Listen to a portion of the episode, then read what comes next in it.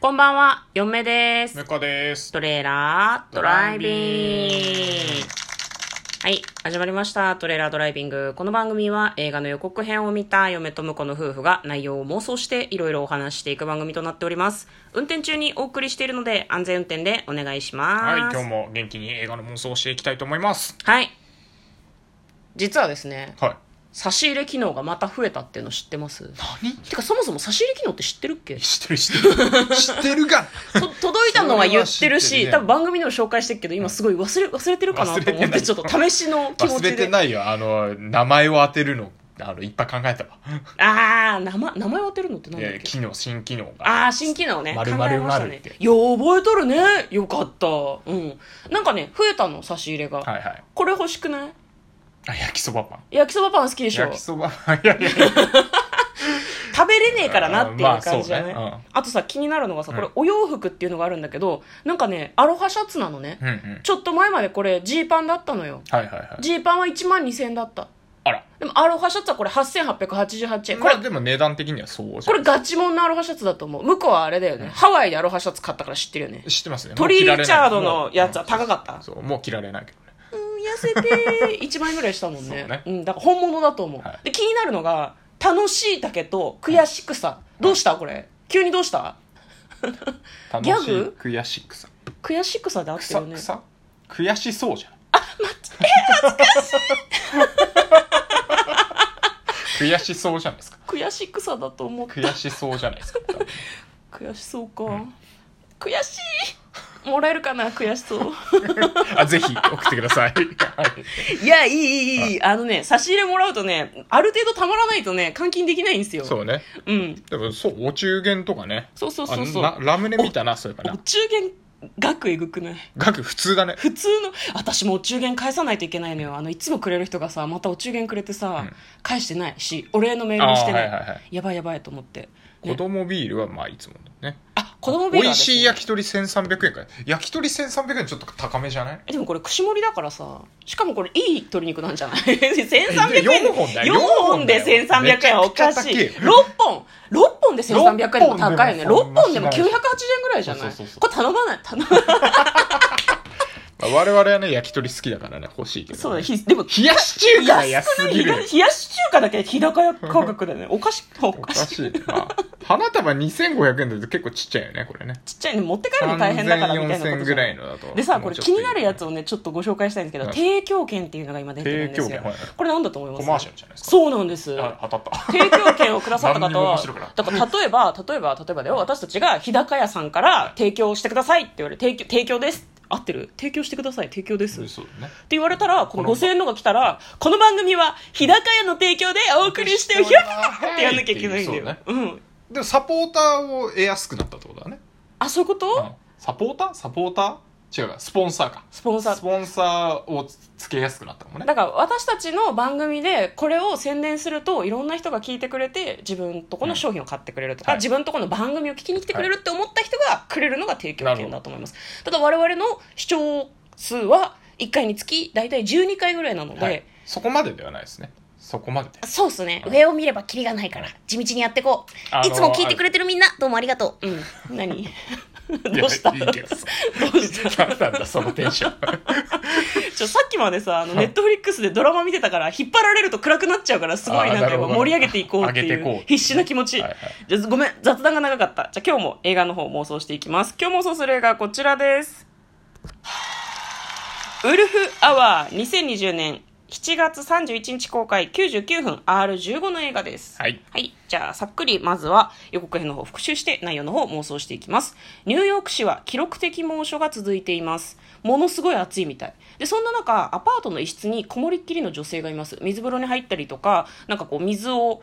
溜めた桶に顔をつけたりして、なんかどうにか涼もうというふうにしている。でも記録的な異様な暑さは続いていくようです。で、そんな中テレビでは連続殺人犯から手紙が届きました。ドブの中からこんにちは、サムの息子より。ちょっと意味深だよね。そういう手紙が届いてるみたいなニュースがやっていたりします。全体的にちょっと不穏な感じなんですね。女性は一人でそのアパートに暮らしているらしいんだけど、誰かが訪ねてきます。ブーってなる。でも誰なのかわかんない。名乗らないんだよね。何度も訪ねてくる。ブーって。家賃支払えよっていうふうに言われて、あ、なんだ、大家さんかと思ったんだけど、なんか、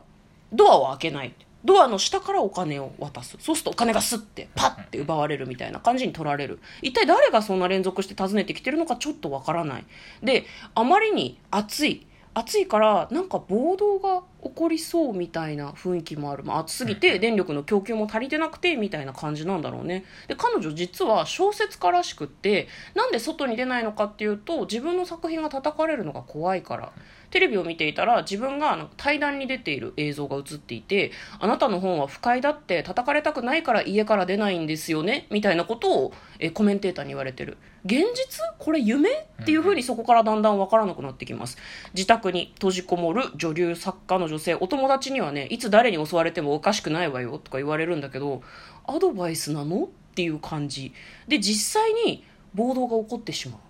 で誰かが訪ねてくるからその人たちをこうやっつけてくれって警察を呼んだりするんだけど警察には逆にでその見返りに何をしてくれるのって迫られたりとかしてるなんかねどういうことなんだろうなってなんか妄想とかなのかなっていうような雰囲気もちょっとあるような感じの予告編でしたその後起こる大停電そして起こってしまう暴動さてどうなってしまうのかというような予告編でしたじゃあ内容の方妄想していきましょうトレイラードライビングってことだね これなんかあれだね、うん小説落ちはあるかもね彼女の書いてるお話だったってお話だこったとっていうのはちょっとあるかもしれないけど、うんえでもそれやるんだとしたら、うん彼女が連続殺人犯だったとこまで行きたいねあーなるほどねいや私私そそこまでいかなかったドブなの中から「こんにちは」っていう、うんワードをワードを最後後にこう、なんか本に書いといて、うんうんうんうんうん、私が殺人鬼だみたいなそれかあれかもね今まさに吸ってる書き上がった本に「ドブの中からこんにちは」って書いてあるのかもね、うん殺人鬼のセリいフがやそうそうそうそうそうね、んんうんんだから今執筆してるやつじゃなくってちょうど今ニュースになってその後店頭に並ぶってことはすでに吸ってて、うん印刷してた時にはもうそのセリフがあって、まあそれで、まあ、精神を病んでるとかもあるんだろうけどそうねねうん、なんかね、うん、それで捕まっちゃうっていうのもあるかもね、うんうんまあ、嫁は普通にあれだけどなこう小説家の人だからこう虚構と現実がごちゃごちゃになってしまって、なんか実際暴動が起こってないけどこうなんだろう神経症みたいになってしまって、はいはい暴動が起こりそうとか警察を呼ぼうかなでも呼んだら警察に変な風に迫られるかもとかあと友達なんかいないのに友達に「あんたここにいると危険だよ」って言われてることを妄想してるとか、全部妄想なんじゃないかなっていうのはちょっと思いますね。本当は猛暑も起こってなくて、はい一人で部屋の中にいるだけっていうそれが怖くないなんか自律神経を病んでる感じですねそれね自律神経っていうか精神をだいぶ病んでる妄想とかももう出てるみたいな感じだから、でも多分本人熱いんだろうね暑いんだろうねきっとね身体症状として暑いかあらでもさなんかニューヨークってさ極寒のニューヨークみたいなイメージがすごくあるからわさかるニューヨークってでえも暑いの暑いのと思っちゃったよね緯度が高いんじゃなかったっけ東京とかより北海道レベルだっけねだからね冬は寒いんだよねそうそうそうそう冬は寒いっていうイメージあるから東京どころじゃないでしょ大雪降ったりとかもするしねいやーだからだから暑いニューヨークって新しいなって思うよねあまあ確かにね、うん大雪のニューヨークって結構聞くけどあるのかな灼熱のニューヨークみたいなの、今までは今までどうだろうねどうななの何度ぐらいなんだろうん、でもなんかねあんまりそのニューヨークの中でうもん治安がいい場所に住んでなさそうだった、うね、ブルックリンだブルックリンブルックリンとかあブとルックリンだゴシップガールのイメージでしょなんかアッパーイーストサイドとなんそかううそんうんうんではないってい うではないダンが住んでたあたりだよなあれよりもっと下だね多分ねそうだねそうだね、うん、結構なんかこう上の方の人たちというかいいとこに住んでる人たちからは「ああそこね近寄らないわ」みたいな、うん、あれだよね浅草のホッピー通りがおしゃれって言って六本木あたりで普段飲んでる人がそこに飲みに行くみたいな、あええ 何の例えかな何の話をしてごるめんごめんごめんいいんですいいんです気にしないでくださいそうでどうなっちゃうんだろうね最終的にじゃあ捕まるうーんまあ妄想、まあ、2パターン出たよね妄想パターンね、妄想単妄に妄想想のパターンはなんかあの割とありがちだからうんああなんかなんだろうなあの本当にどんどん精神がもっとぶっ壊れていくのが見たいかなって感じがするねああ気持ち悪い感じうんうんうんうんうんそうかサスペンススリラーならもっとそうなんかねもっやって謎れを解くとかじゃなくてどんどんダメな方に行くうんうんうんうんうんうん感じどんどんやばい妄想になってきてもうなんか見てる方も妄想ですって言明されなくてもあこれは絶対に妄想ですねって思いながら見るみたいな感うじ、ーんそうねあむでもブ虫ラがック訪ねてくスるとワかンみたいな感じにはしてほしくないかなブラックスワン結構スパンと終わったよねそうそうなあのしかもしなんだろうなこう 結構クライマックスがっつり積み上がってたけどうんうんあのあーそっちに行っちゃうんだねみたいな、うんうんあれは妄想だったんだねみたいなうんじゃなくてなんかもっと、もっとなんか気持ち悪い感じで言ってほしいえ気持ち悪い感じってどうどういうどういうこうんとちょっとなんか例えねが出てこな想い像が追いつかないけど、うん、気持ち悪い感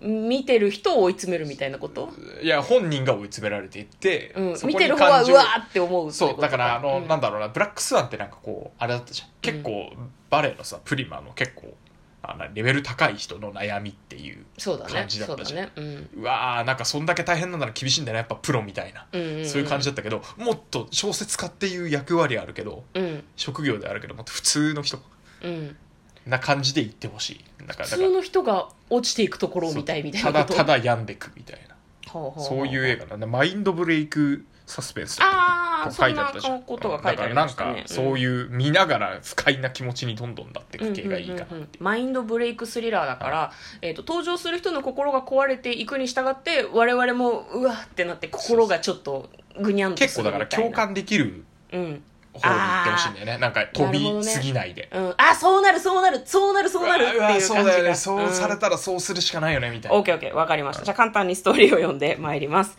えー、ナオミ・ワッツ主演によるサスペンススリラー、記録的な猛暑にあえぐニューヨーク、治安の悪化により暴徒化した市民が街中で略奪を繰り返す一方、女性ばかりを狙った連続殺人鬼が出没して、街は不安に包まれていた。ということですね。はい。嫁と向こうのトレーラー、ドライビングまったねー